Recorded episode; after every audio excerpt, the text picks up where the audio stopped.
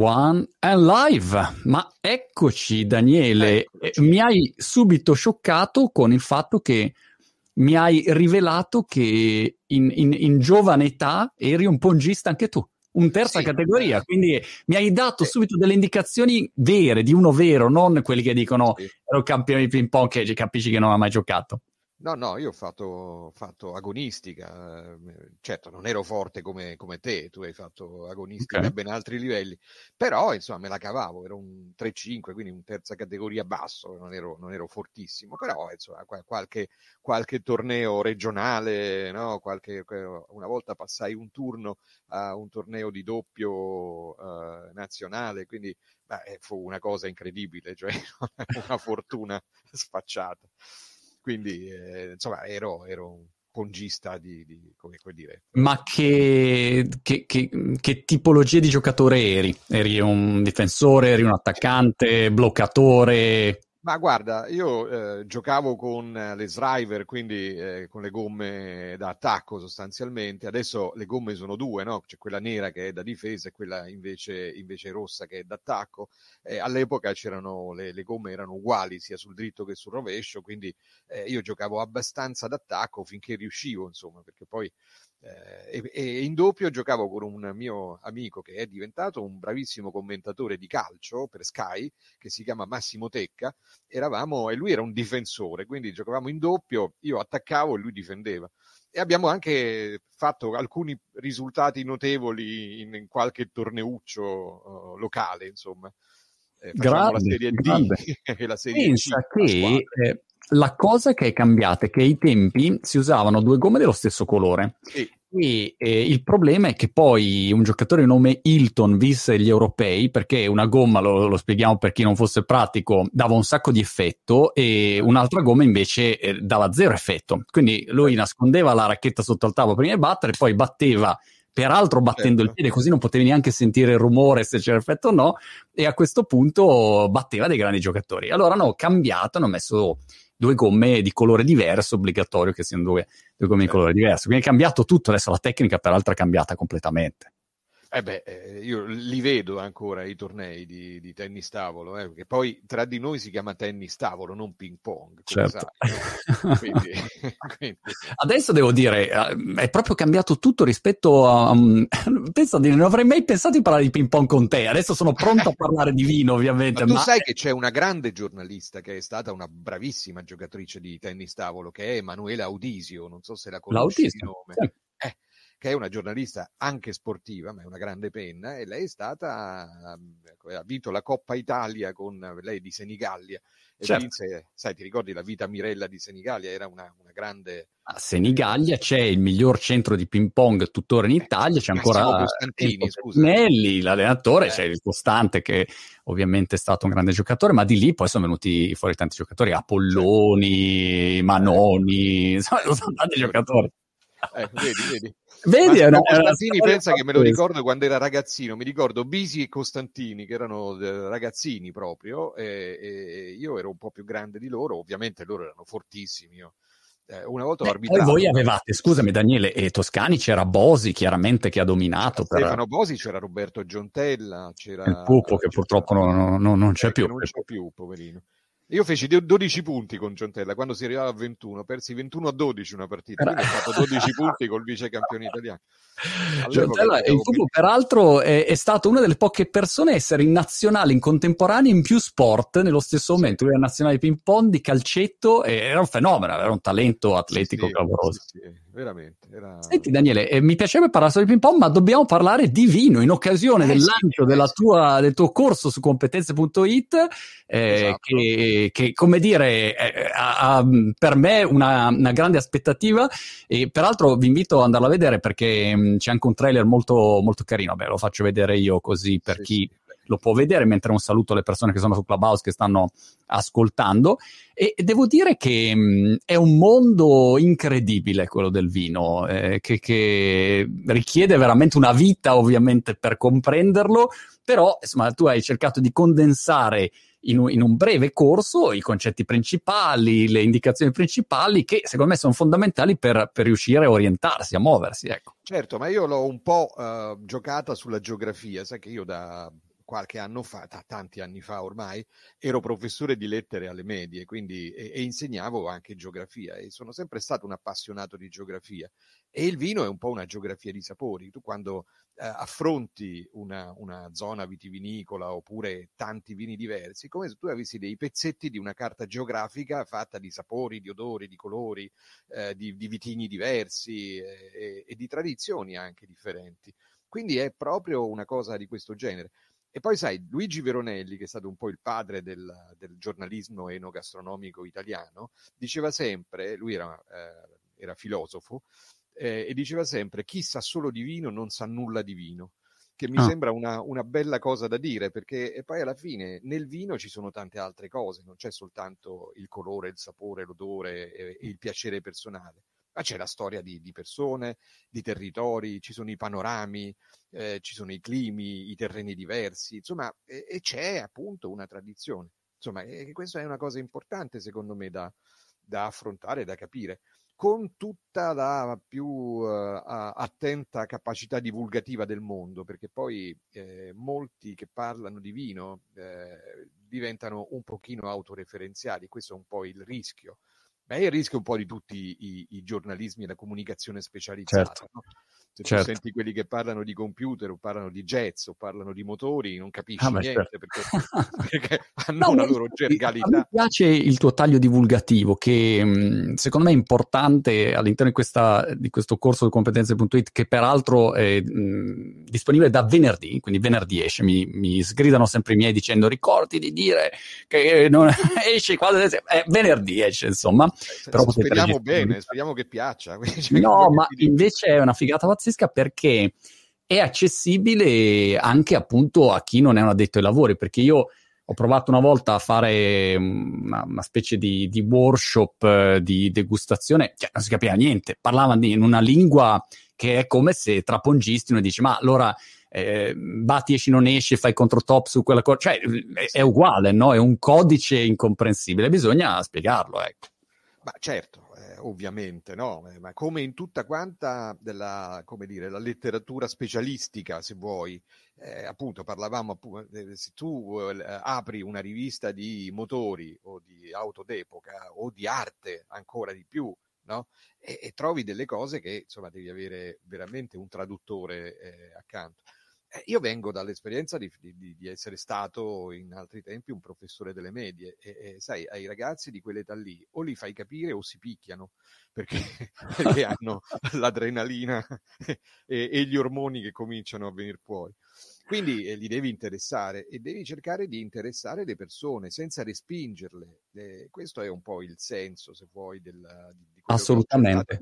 Poi tutto è perfettibile, chiaramente. Senti, poi... Daniele, una, da, se tu dovessi dire da dove si parte col vino, ok, si parte dalla geografia, però um, se, se, se, vedendo anche alcuni punti principali del, di questo corso competenze.it, quali sono per te, eh, diciamo, le linee guida di partenza per cominciare a, a orientarsi? Ma sai, eh, la linea guida intanto è la curiosità, il fatto che ti interessi l'argomento, no?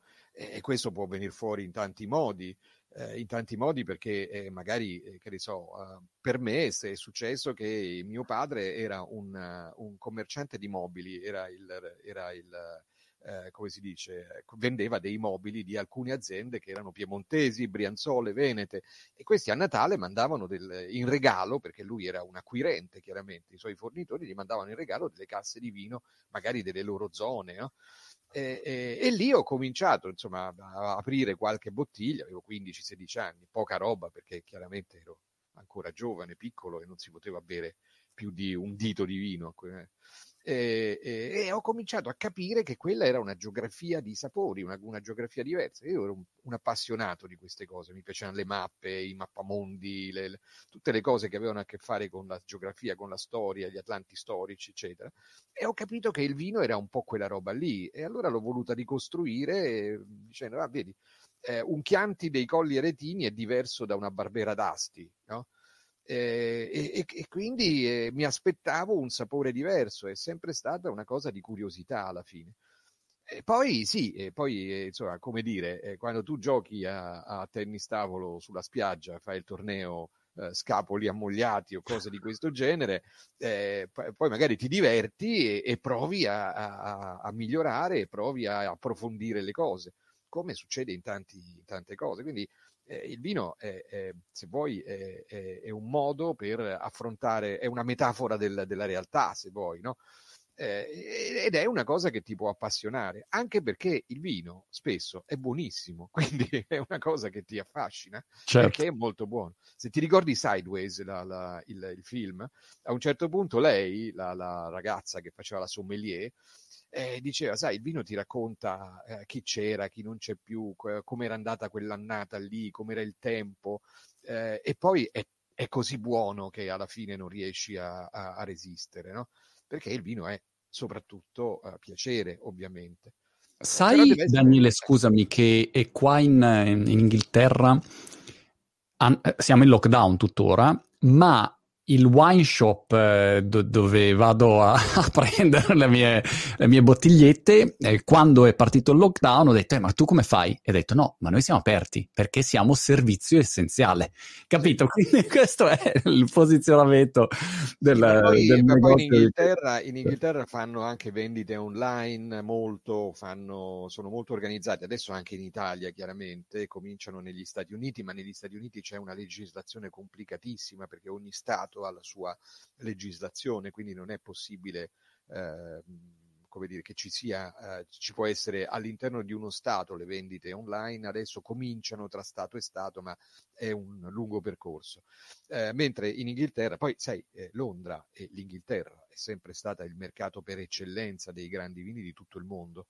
La cosa che io invidio a voi, io frequento Londra abbastanza quando vengo su, ho tanti amici che sono dei critici di vino famosissimi come Steven Spurrier, come Jancis Robinson, come Serena Sutcliffe, che sono veramente dei fenomeni e, e, e, frequento Londra, la cosa che invidio loro e invidio a voi è che voi veramente avete la possibilità di, eh, di acquistare e di conoscere i vini di tutto il mondo, cosa che in Italia è un po' più complicata. Perché è più complicata? Perché per noi siamo... Di nazionalismo, di... Eh, sì, noi, pensi... cioè, noi, pensiamo con delle ottime ragioni, eh, perché noi facciamo dei grandi vini in Italia, ma con delle ottime ragioni che i vini degli altri siano meno buoni dei nostri. No? E, e, quindi e non abbiamo una visione eh, internazionale, mentre, perché siamo un paese produttore, anche i francesi sono un po' così, eh, mentre gli inglesi sono un paese che ha sempre acquistato il vino. È il mercato l'Inghilterra, certo. da sempre, no? è il più importante mercato per i grandi vini di Bordeaux, ad esempio, per la Borgogna, per gli Champagne e anche per alcuni vini italiani come i Baroli, i Brunelli, gli Amarone. No? il Prosecco eh, anche, che è un vino nazionale popolare, ma che ha avuto un grande successo in, uh, in UK. Quindi, ma eh, adesso, eh, Daniele, abbiamo anche la produzione, c'è Night Timber, Rich View. Night Timber lo conosco benissimo. Ah. Eh, le bollicine eh, adesso dicono che, che, sono dei fenomeni perché col cambio climatico a questo punto le terre, non so, gessose qua. Insomma, è allora, vero, qua, è, vero, è, vero, è, la Marna. Eh, se tu guardi le bianche scogliere di Dover, eh, eh, sono bianche, no? Eh, perché sono bianche? Perché eh, dietro ci sono dei materiali, io non sono un geologo, però mi dicono che sono dei materiali marnosi che sono esattamente gli stessi che sono sotto ai terreni della Champagne e sono come se fossero dei, eh, dire, degli accumulatori di calore perché durante l'estate, quel po' di estate che avete voi lì, eh, come dire, catturano il calore e poi lo ridanno durante, durante i, i, periodi più freddi e quindi le, le radici della, della vite non si, non si, gelano in questo modo. Eh, e, e, questa cosa è importante, e c'è esattamente anche in Champagne. Sembra, sembra addirittura, mi hanno detto, ma non, sono un geologo appunto, che una volta la, le isole britanniche, la parte meridionale dell'Inghilterra e la Francia erano collegate, poi ci fu un cataclisma tremendo e, ah. e, e venne, eh, venne, creato il canale della Manica, il British Channel. E, eh, e però eh, i terreni sono abbastanza simili da una parte e dall'altra. Quindi nel Sussex, dove sei tu, eh, cominciano a fare, Night Timber è uno di questi, cominciano a fare degli spumanti in metodo classico che sono buonissimi tra l'altro e che fanno molta paura agli champagne. E pensa che a Buckingham Palace ormai hanno tolto gli champagne dai, dai grandi pranzi ufficiali e mettono gli English Sparkling, che sono proprio i, i vini di quella zona lì. Sì, io sono andato a vedere Ridgeview, che è un altro, mm, diciamo, piccolino qua in zona, e um, mi ha molto colpito, ecco, perché io sono arrivato col mio pregiudizio da italiano, come dire, ma voi che ne sapete di vino, no? Cioè, li guardavo, come dire, ma lasciate perdere, non avete capito niente. E invece mi sono dovuto ricredere, perché oggettivamente... Invece, invece ne sanno, tu pensa che eh, gli inglesi hanno oh, creato un grande eh, istituto, che è quello dei Master of Wine, e adesso c'è anche un italiano, eh, proprio negli ultimi giorni, Gabriele Gorelli è diventato il primo Master Wine italiano, ma ce ne sono centinaia in tutto il mondo di Master Wine ed è una scuola eh, veramente molto dura. Sarebbe Master Wine tipo il mm, top dei, dei sommelier, una cosa del genere? No, eh, Master Wine sono dei grandi assaggiatori e conoscitori di vino soprattutto. Tu considera che sommelier in realtà ehm, è, è colui che all'interno non è soltanto il conoscitore di vino, ma è soprattutto quello che all'interno dei ristoranti, delle noteche, eh, cura la cantina e fa gli abbinamenti soprattutto tra vino e cibo. Questo è il, il, il, diciamo il sommelier, la, la, la, qualifica del sommelier. Tant'è vero che eh, i corsi per sommelier in Italia finiscono con il terzo corso, che è il corso di perfezionamento, che è tutto quanto dedicato all'abbinamento tra vino e cibo, la ah. tecnica ah. di abbinamento. Quindi ti fa capire che la sommelierie soprattutto uh, è, è, è, fatta da queste persone. Poi il termine è diventato più vasto e quindi oggi vuol dire esperto di vino, conoscitore di vino e via discorrendo. Peraltro in ciociaro, in dialetto ciociaro, sommelier eh, vuol dire sono meglio io. E questa è una cosa che va evitata, no? Perché avere un po' di spocchia e di prosopopea su queste cose qui, secondo me, eh, allontana un po' la gente dal mondo del vino. E questo eh, non sono tutti così, chiaramente, ci sono dei sommelier bravissimi, eh, ma qualcuno ogni tanto uh, esagera e bisogna... Però Daniele hai ragione, io fino a che vivevo in Italia effettivamente bevevo, cioè tendenzialmente vini italiani o francesi, però insomma, tendenzialmente ero molto locale. Da quando mi sono trasferito qui, eh, beh, insomma, in otto anni ho, ho, bevuto di tutto di più, di, di qualunque posto. Eh, ecco. Parlavi eh, con Filippo Polidori di un torrant, Torrontes di Argentina. Torrontes, mi è piaciuto esatto. molto Torrontes, sì. Ecco, eh, ma oggi eh, poi l'Argentina ha una tradizione spagnola ma anche italiana, quindi eh, ovviamente eh, in tutto il Sud America dove si può, Cile e Argentina in particolare, si fa vino e se ne fa anche abbastanza. Ormai il vino è prodotto in tanti paesi del mondo, dalla Nuova Zelanda al Sudafrica a, a tanti paesi di Europa. Pensa che hanno cominciato in Polonia a fare vino, ti puoi immaginare, nella Polonia meridionale, e in Russia, eh, in Canada, la zona di Ontario, ad esempio, è una zona formidabile per vini dolci, ma anche per il Pinot Nero. Eh, no? In America non ne parliamo, la California, Napa Valley, Napa Valley, Sonoma, ma anche Santa Barbara eh, Oregon per il Pinot Nero, Washington State per una serie di vini eh, a base Cabernet soprattutto. Quindi eh, c'è una, una enorme eh, variazione e tanti vitigni italiani come Barbera, Nebbiolo, Sangiovese vengono coltivati anche altrove ormai, non soltanto in Italia. E a qualche produttore italiano questa cosa non piace tanto, però questo è un segno anche di successo. No? E quindi vuol dire che abbiamo sfondato eh, anche nell'ambito dei vini di alto profilo qualitativo. Certo. Non vuol dire necessariamente alto prezzo, eh, però vuol dire alto profilo. Arrivo sul prezzo. Prima volevo prendere questo commento da Twitch. Saluto Joy Alli su Twitch. Dice: L'argomento non mi interessa affatto, ma la dialettica del tuo ospite è molto gradevole e lo sta ascoltando con piacere. Grazie. E, guarda, se, se, vedi il corso di, di Daniele su competenze.it, ti rendi conto di come se trovi una persona molto competente che però sa spiegare in un modo piacevole un concetto, te ne innamori, ecco, ti avvicini magari a un mondo come quello del vino dove spesso uno quando ordina il vino, no? È sempre un ignorante, fa sempre quelle figuracce, non sa bene come ordina, e così almeno hai un'idea chiara, ecco, della geografia e dei, dei concetti. Ma sai, il, il, la divulgazione sorridente e soprattutto, eh, come dire, eh, non soltanto centrata sull'aspetto tecnico e magari raccontando storie e via discorrendo, è, è, una cosa fondamentale, mica solo nel vino.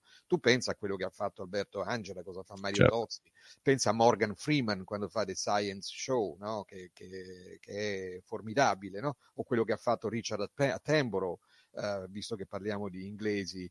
eh, stiamo, eh, siamo veramente di fronte a dei grandi divulgatori della gente. Io mi ricordo Mario Tozzi, che io conosco da tanto tempo, è un geologo, no?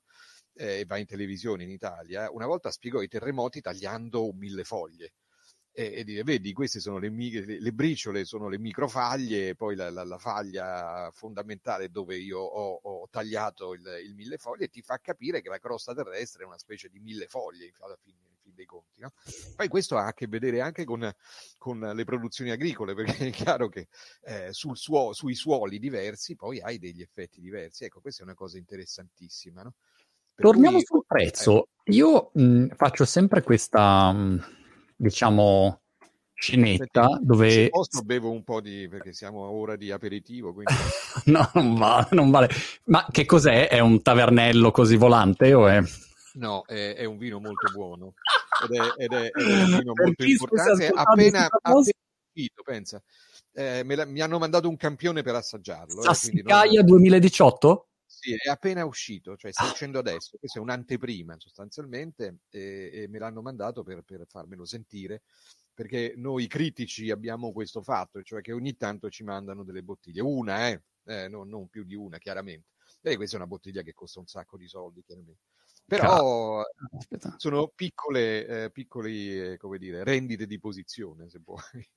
Ma ecco, dimmi del prezzo, cioè per me che sono un ignorante, se vado a comprare il vino, guardo, eh, guardo il vino, poi dico, guardo il prezzo e dico, se costa di più sarà più buono. Insomma, questo è un po' sempre il mio punto di partenza. Quanto il prezzo è, è, è marketing e quanto il prezzo invece oggi è giustificato da una qualità diversa?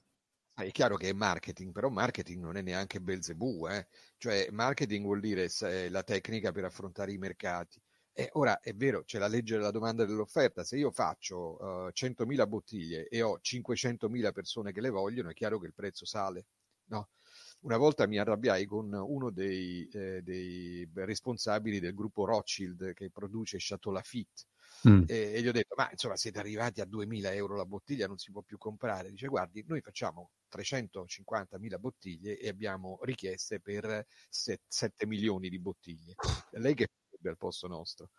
Poi è vero che c'è anche una speculazione che non è fatta dai produttori, ma è fatta dalla filiera, cioè eh, magari tu compri un vino particolarmente famoso, che so, un Borgogna di Rousseau a 150-200 euro, che, che, è tantissimo, eh? e poi però te lo ritrovi online a 2000 euro la bottiglia perché nel frattempo è passato di due mani magari no? e, e, e qualcuno ci specula anche sopra, perché altrimenti non lo trovi. I produttori ne fanno poco e quindi lo vogliono in tanti. Pensa che Romanée Conti, che è il vino più caro del mondo, che è un vino di Borgogna, se tu vai da Harrods a Londra lo trovi a 35.000 sterline la bottiglia, che mi sembra una follia da, da, un punto di vista eh, anche se vuoi etico, però l'economia e l'etica non sempre vanno di pari passo e quindi diventa un mercato per gente danarosa per gente molto ricca e questo eh, c'è il mercato del lusso, pur, purtroppo per certo. fortuna se vuoi, no? Quindi questo fa parte del mercato del lusso. Ma noi ci occupiamo, almeno io mi occupo molto più di altro che non di... Ci sono le aste, ad esempio. Eh, Sotheby's e Christie's hanno, fanno delle aste internazionali dove i vini vengono battuti a dei prezzi spaventosi. Certo, questo... perché lo, lo vedi come un investimento di fatto. Sì, e pensa che nei docks di Londra ci sono dei magazzini termocondizionati dove arrivano casse di questi vini di Bordeaux, di Borgogna, di, di grandi vini, anche qualche italiano, il Monfortino, qualche Brunello di Montalcino, eccetera, e questi vini passano di mano in mano senza spostarsi da lì perché è come se fossero delle blue chips di qualche no, di, di azioni di qualche borsa particolare.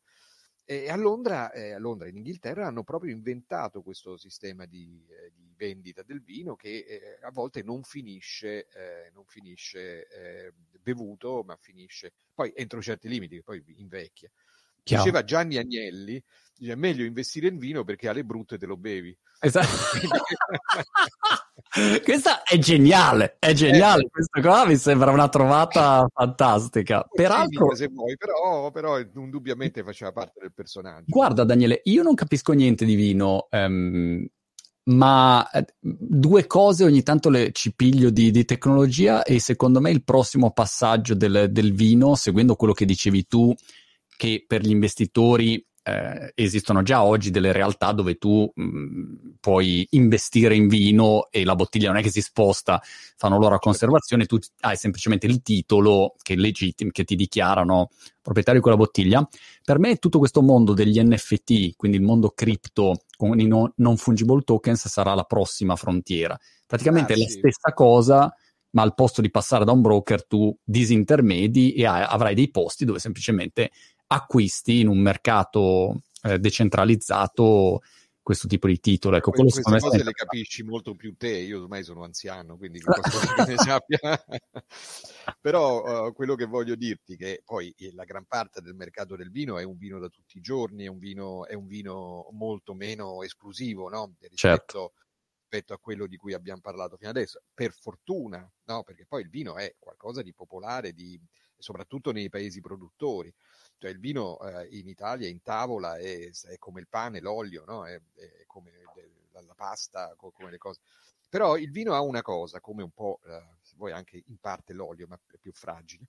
Il vino può, eh, può viaggiare, cioè non, non, non, devi andare per forza dal produttore per comprarlo, e soprattutto si mantiene un po'. Eh, ci sono i vini rossi, e molti vini rossi, non dico soltanto Barolo, Brunello, Amarone, ma anche eh, che ne so, dei vini rossi dell'Italia centro-meridionale, il rosso piceno, no? il, eh, il, il taurasi. Il taurasi, eccetera, eccetera, che possono invecchiare diversi anni, quindi non c'è bisogno di berlo subito, no? di berlo immediatamente.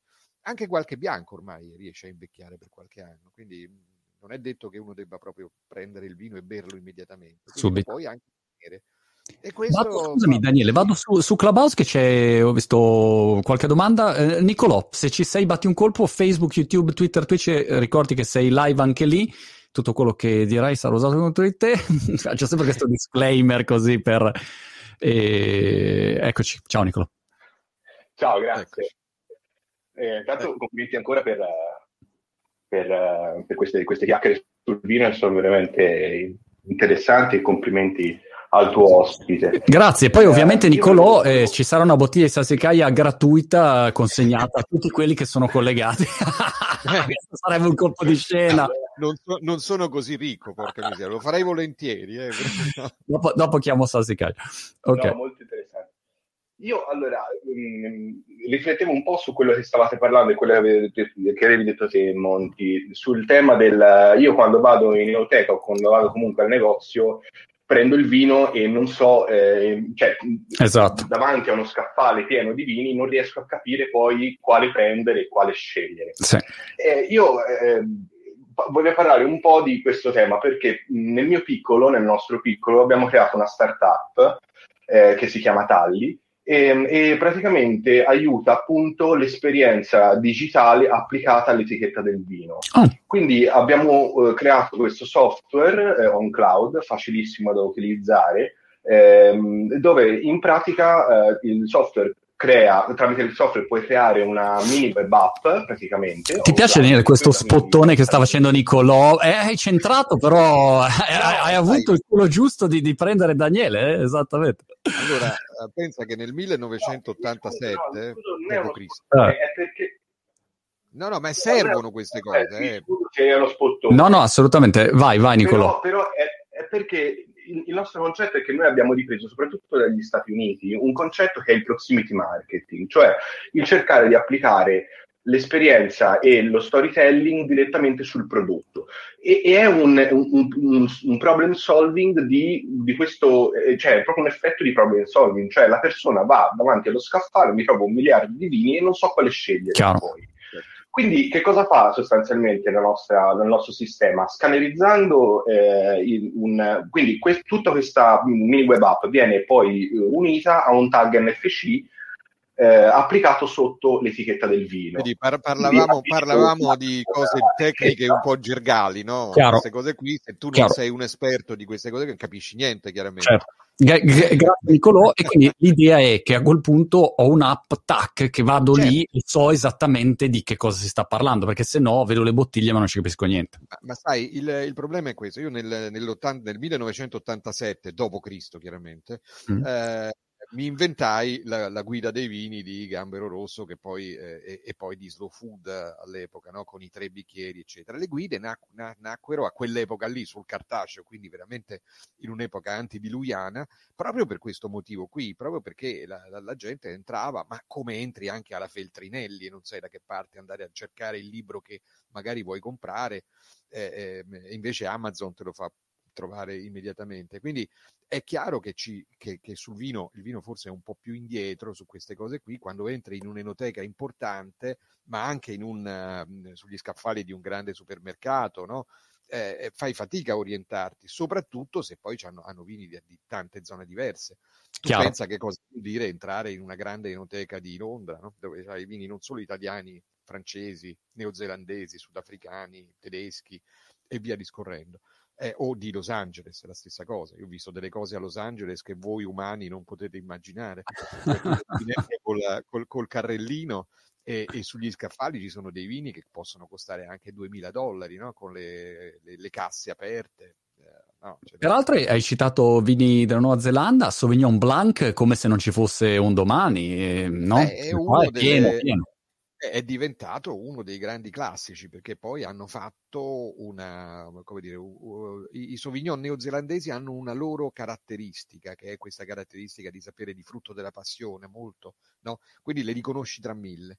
Eh, I Sauvignon di altre parti sono un po' diversi, prendi un Sauvignon di Bordeaux che è la zona dove è nato il Sauvignon Blanc, no? la zona di Grave, no? Pessac, Leognan e via discorrendo, eh, trovi dei, dei, vini un pochino diversi, come li trovi nella Loira, no? nella zona di Puy-Fumé, di Puy-sur-Loire, dove si fa il Puy-Fumé o il Sancerre.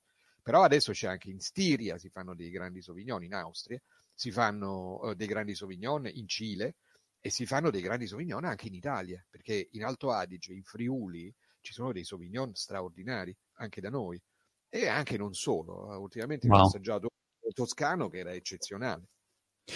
Torno su Clubhouse, eh, ricordo a Marco Luccone invece su YouTube che mh, mm, dice dove si può iniziare a capire questo mondo, su competenze.it esce venerdì il corso di Daniele. Cioè, questo è difficile trovare, ma eh, se no, insomma, la curiosità è senz'altro l'elemento principale. Piero su Clubhouse ha una foto con una bottiglia gigante, se non sbaglio, e quindi non so che cosa sia la bottiglia. Piero, se ci sei, batti un colpo. Ti ricordo che sei live su Facebook, YouTube Twitter. È una 6 litri, una 12 litri. È, è una, una, bottiglione più grande di te nella foto, Piero. Sì, e se mi, se mi vedete come dimensioni, questo vuol dire quanto era grande. No, è un Matusalem, è un Matusalem ah. uh, di un piccolo uh, produttore che praticamente ci mette la sua vita e la sua passione perché ne produce una all'anno quando l'annata è giusta. E qual è il produttore? Ah, Brugnon. Chi è? Ah, è, un pro- è, un produttore di champagne o è un produttore di, di... di champagne? Di champagne. Ah, ecco, Matusalem. Tu sai che le, i grandi formati del, dei produttori di champagne, quindi dai, dai 3 litri in su, hanno i nomi dei re della, della, della babilonesi. Ah, quindi c'è, c'è Matusalem, c'è Baltasar, c'è Salmanazar, ce ne sono tanti, no? Che, che eh, appunto. Mi sono, fatto, sicuro, mi sono fatto una cultura sui re assiro-babilonesi. Grande, grande. Piero, e che, che, cosa vuoi chiedere a Daniele? No, beh, era un, un paio di considerazioni. Innanzitutto molto interessante. Sono capitato, essendo io sono un cannibale del vino, nel senso che uh, mi, mi, piace e non mi piace, però sono un cannibale fortunato che viaggia molto e quindi avete parlato di zone di produzione dove ho avuto la fortuna di, di viaggiare sin dai primi Super. anni 90 e quindi ho visto per esempio in California da, da, sì, dai primi 90 fino al 2005 dove ho vissuto a varie riprese ho visto una, un cambio nella, nella sì, proprio come produrre nella qualità nel, nel, nel passaggio da, da, vini che sembrava di, di, di succhiare un panetto di burro esatto. fino invece a, a, ai grandi vini che, che, che, riescono a produrre, che hanno cominciato a produrre dagli anni 2000 in poi. Mm-hmm. E, il, il, un, un, fenomeno invece che, che, è una delle domande che mh, io non, in questo momento sono in Italia per via del, del lockdown, per sì. cui mi, ho deciso di fermarmi in Italia, ma tendenzialmente negli ultimi 25 anni ho sempre vissuto all'estero. Sì. Um, mi sembra di aver visto che in Italia ultimamente, lo, lo considero una cosa molto positiva perché vuol dire che il mercato va, il, sono, i prezzi sono lentamente, costantemente uh, aumentati fino a raddoppiare mentre invece in giro si sente parlare di, uh, a livello di cannibali di, di una crisi del settore, mm. dove adesso i produttori cominciano anche a invecchiare i vini perché così se li tengono. E, e c'è un po' questa dicotomia tra le, le, le due cose. Un, uno, il mercato, il prezzo che, nel okay. mercato che cresce. Ottimo, questo, questo è un tema interessante. Gra- gra- grazie Guarda, Piero. Cosa ne pensi Daniele? Eh, eh, guarda, eh, devi, ehm, il mercato dei vini di alto prezzo nella storia l'hanno fatto sempre i vini francesi, soprattutto i vini di Bordeaux, che sono stati veramente le blue chips eh, dei, dei, dei, vini internazionali. Ehm, da qualche tempo l'Italia eh, sta cominciando ad essere presa in considerazione di più in quel settore lì e quello è un settore trainante, trainante per l'immagine del comparto del vino italiano, e, eh, e, soprattutto per i prezzi che in qualche caso sono un po' cresciuti, non dappertutto, eh. non dappertutto e ci sono anzi dei, in questo momento dei piccoli produttori di zone magari non così centrali come, come la Toscana, il Piemonte o il Veneto, eccetera, che fanno molta fatica perché, eh, perché questo terribile problema che stiamo affrontando eh, ha determinato anche eh, chiude l'Oreca, eh, chiudono i ristoranti, chiudono, eh, e, e, ovviamente chiudono i fornitori dell'Oreca, quindi i prodotti alimentari di alta qualità, è un effetto domino chiaramente. Eh, cosa che non è ancora evidentemente troppo chiara eh, a, a, molti governanti, ma non voglio fare questioni okay. di carattere perché io non ne ho nessun titolo, se non come cittadino semplicemente. Uh, il, il, problema, uh, secondo me, è che stiamo uh, scalando un pochino la classifica, almeno con alcune varietà. E poi si è un po' svegliato il centro-sud, soprattutto alcune zone, l'Etna ad esempio, che sta fornendo l'Irpinia con il Taurasi, dicevamo prima, ma anche col Fiano, col Greco. Eh, tornando al corso competenze, io ho cercato di legare tutta quanta questa, questo tema, questo tema sul vino italiano con l'aspetto geografico e con alcuni aspetti di carattere, se vuoi, tecnico, però raccontandoli. Detto questo, è, è, anche il sintomo della crescita del vino italiano. Io ho parlato di vini italiani, eh, perché i vini italiani in questo momento non sono più semplicemente cheap and cheerful, come dicevano una volta in America o in Inghilterra, a poco prezzo e simpatici no? da, bere, da, da, bere così, senza... oppure wine for food, cioè che vanno bene soltanto se li abbini. Eh, io ogni tanto li spiazzo i miei amici inglesi quando, quando mi dicono ah it's a wine for food uh, the, the, tannins are not so velvety no? e, e, gli, gli, dico ma guarda che per noi wine for food è un complimento perché noi eh, eh la nostra tradizione latina eh, italiana in parte francese spagnola è quella di bere mangiando certo. perché è più salubre cioè, se tu bevi da solo, eh, i nostri nonni italiani, se vedevano uno che beveva senza mangiare, gli davano dell'ubriacone non era una cosa che, che, che era tollerabile, non era una brava persona, no? Perché la tradizione nostra è di bere il vino, è un complemento della tavola. E questo è un punto di vista assolutamente italiano, mediterraneo se vogliamo, no? ma molto italiano da questo, no? e, mentre invece il modo di affrontare il vino eh, anglosassone è in, un pochino più eh, cioè è più da whisky, cioè è più da bere fuori pasto. Io ho visto in, uh, a New York una volta uno che si è fatto un aperitivo con un Cabernet della, della Napa Valley che si tagliava a fette un aperitivo prima di una cena. Ah, eh, era incredibile, no? Io ho un amico, Daniele, ho un amico inglese e una volta eravamo in Italia, gli ho, mm, siamo andati a mangiare insieme, dico guarda, eh, ti, ti, faccio bere una bottiglia di Cervaro, ehm, c'avevo eh. della sala, mm, molto buona così. E, mm, e lui l'ha assaggiato, ha detto, ah, it's very good, can I have a beer? E ha bevuto dopo una birra e tutti l'ha, l'hanno guardato come dire sacrilegio, cioè non lo puoi fare, però ma per lui sai, è normale. Ma certo, ma è normale perché poi il vino è una cosa eh, diversa. Eh, detto questo, poi il Cervaro della Sala è un vino a base di Chardonnay che si fa vicino Orvieto, grande azienda, i marchesi Antinori fanno questo al Castello della Sala.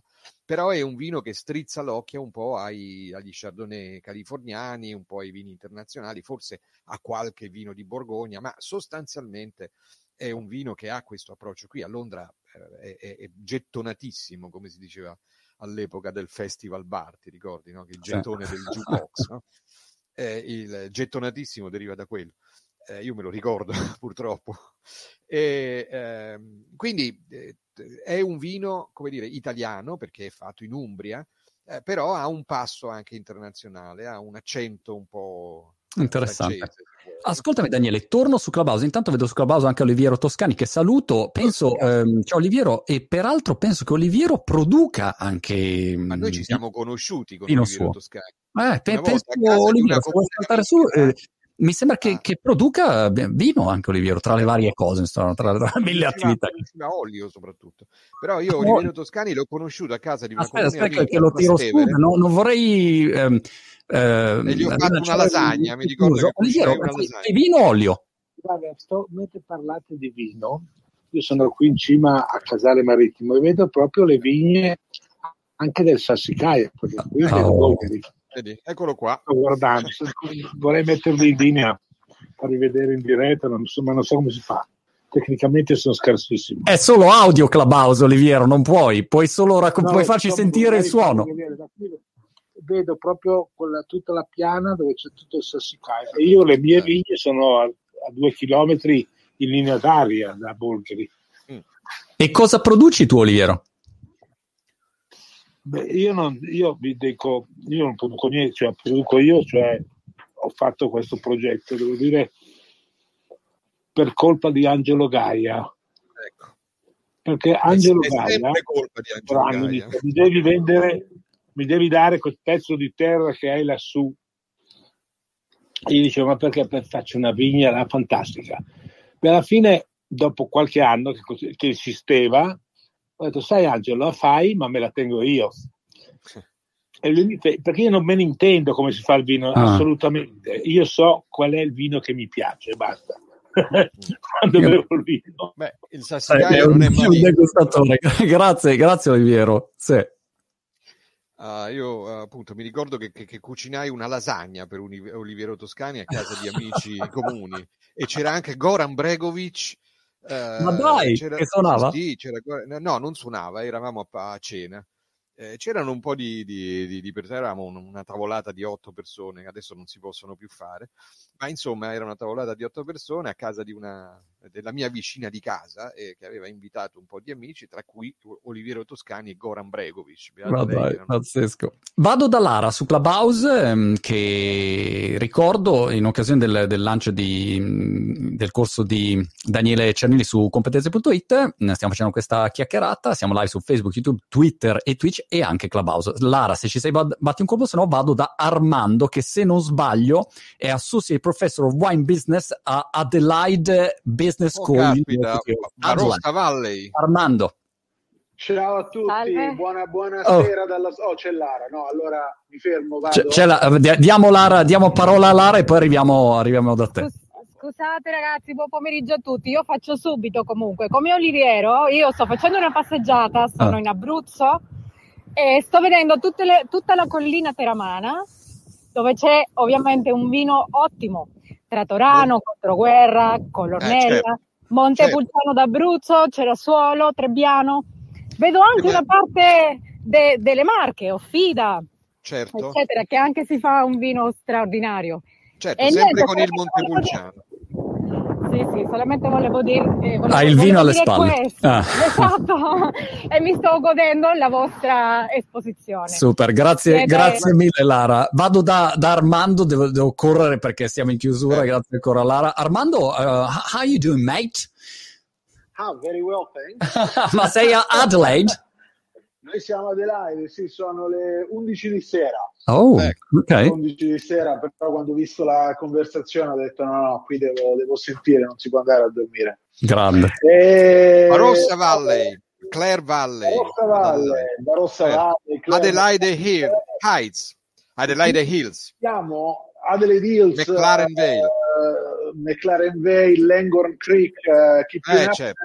no, ma davvero stiamo. Quello che sto vedendo qui molto è la crescita di tanti vitini italiani, quindi Fortuna. Sangiovese, Barbera, Nebbiolo, Fiano, Greco, stanno Verdicchio, stanno tutti crescendo molto.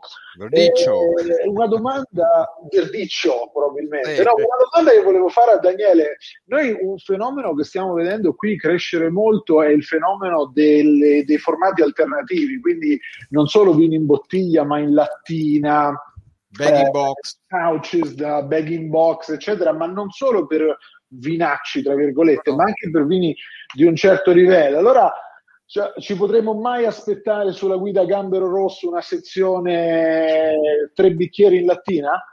Allora, io non sono più a Gambero Rosso da dieci anni, li ho inventati tre bicchieri, adesso faccio Dr. Wine, che è un'altra cosa. Però eh, devo dire, c'è un problema in Europa, eh, non è un marcio in Danimarca, ma insomma è un problema in Europa, e cioè che i vini a denominazione di origine controllata non possono essere eh, confezionati in ehm, confezioni alternative al vetro. Ah, Addirittura, addirittura in alcune denominazioni non si può neanche mettere il tappo a vite, che è una cosa normalissima sia in Nuova Zelanda, dove ci sono solo ormai tappi a vite, e anche in Australia. Quindi le chiusure alternative non sono ammesse.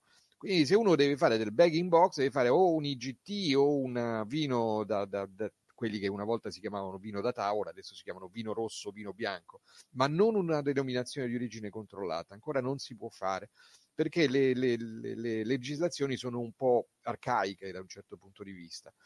Detto questo, eh, allora Adelaide è, è un posto fantastico eh, perché si fanno dei, dei vini straordinari. Eh, la Barossa Valle è la patria dei Syrah e dei vini de- de- con, con i vitigni di origine del Rodano. no? Eh, ci sono alcuni produttori fantastici, Penfolds è uno molto grande, ma c'è Torbreak ad esempio, che è uno veramente leggendario lì da quelle parti. Ma la, la- la cosa, la cosa incredibile è che a Adelaide c'è una università e un centro studi sulla viticoltura e sulla enologia che è uno dei, dei più importanti del mondo. caspita. Se- E Armando è una stupidaggine, no? Dice, ma Ma dai, grande, Armando insegna lì, pensa che, che Ah, coincidenza. beh. Eh, quindi, eh, quindi è veramente una delle grandi università del vino del mondo. Ed è Adelaide come, come c'è Davis in California, eh, come, come ce ne sono in giro per, per il mondo. E noi dobbiamo probabilmente in Italia cominciare a- a- ad aprirci anche la, la mente su queste cose qui, perché non è detto che noi, noi siamo molto bravi, però ci sono anche altri che sono bravi. Eh non siamo i soli che sono bravi, questa è una cosa importante. Detto questo, eh, noi siamo molto bravi e siamo cresciuti tanto nel- nell'ultimo anno ed è per quello che io ho parlato di vino italiano, soprattutto in competenze, eh, qua- quasi pochissimo di altro, ma so- eh, tendenzialmente di vino italiano. Poi è di quello che io mi occupo da sempre, Certo. quindi ne so un po' di più. Insomma, di- Una, una domanda mh, che, che volevo fare è: ma il, il vino mh, tappo a vite o, o tappo invece tradizionale? Mm. Se io vedo il tappo a vite, tuttora penso: no, non lo bevo sto vino, non mi fido. A meno che non sia un bianco, un Sauvignon Blanc, se no io un rosso col tappo a vite non lo bevo per definizione. Però mi rendo conto che sono ignorante e, e ho i miei pregiudizi, insomma, da ignorante. Allora, tu pensa che in oggi? Nuova Zelanda, nella zona di Central Otago, che è nell'isola del sud, è la zona più meridionale, quindi fredda del- della Nuova Zelanda, perché è il contrario, no? il meridione è freddo nel- nel- nel- nell'emisfero australe. Eh, nella zona di Central Otago fanno del Pinot Noir, fantastico, Pinot Nero. Eh, ci sono produttori anche lì leggendari, Felton Road ad esempio, eh, e loro hanno solo il tappo a vite. Il problema qual è? Il problema è eh, l'eventuale scambio di eh, ossigeno. Nel tappo di sughero mh, un pochino di aria, di ossigeno nelle porosità del tappo rimane e questo fa evolvere il vino in un determinato modo, qualche volta anche troppo. no? Eh, mentre il tappo a vite è come se lo sigillasse, Mm. ma non c'è una differenza, ehm, come dire, è una differenza tecnica, dipende che cosa vuoi fare del, del tuo vino e dipende che cosa, di che cosa ha bisogno il tuo vino. Quindi Marco, se tu vuoi quindi fargli sentire un po' di posso- Prego, prego, Armando. Ah, no, scusa Daniele, dicevo, no, guarda, qui per esempio in Australia sul tappo vite tu puoi tranquillamente trovare vini da Certo. 100 dollari, che quindi sono 60 Assolutamente, euro che, che vanno da Dio. Eh. assolutamente, infatti. Infatti, ma ehm, eh, si conserva molto bene. Eh, qualcuno dice che si blocca l'evoluzione, quindi alla fine eh, c'è un'evoluzione che è un pochino bloccata, un pochino, uh, come dire, eh, come fosse mummificata, no? eh, l'evoluzione del vino.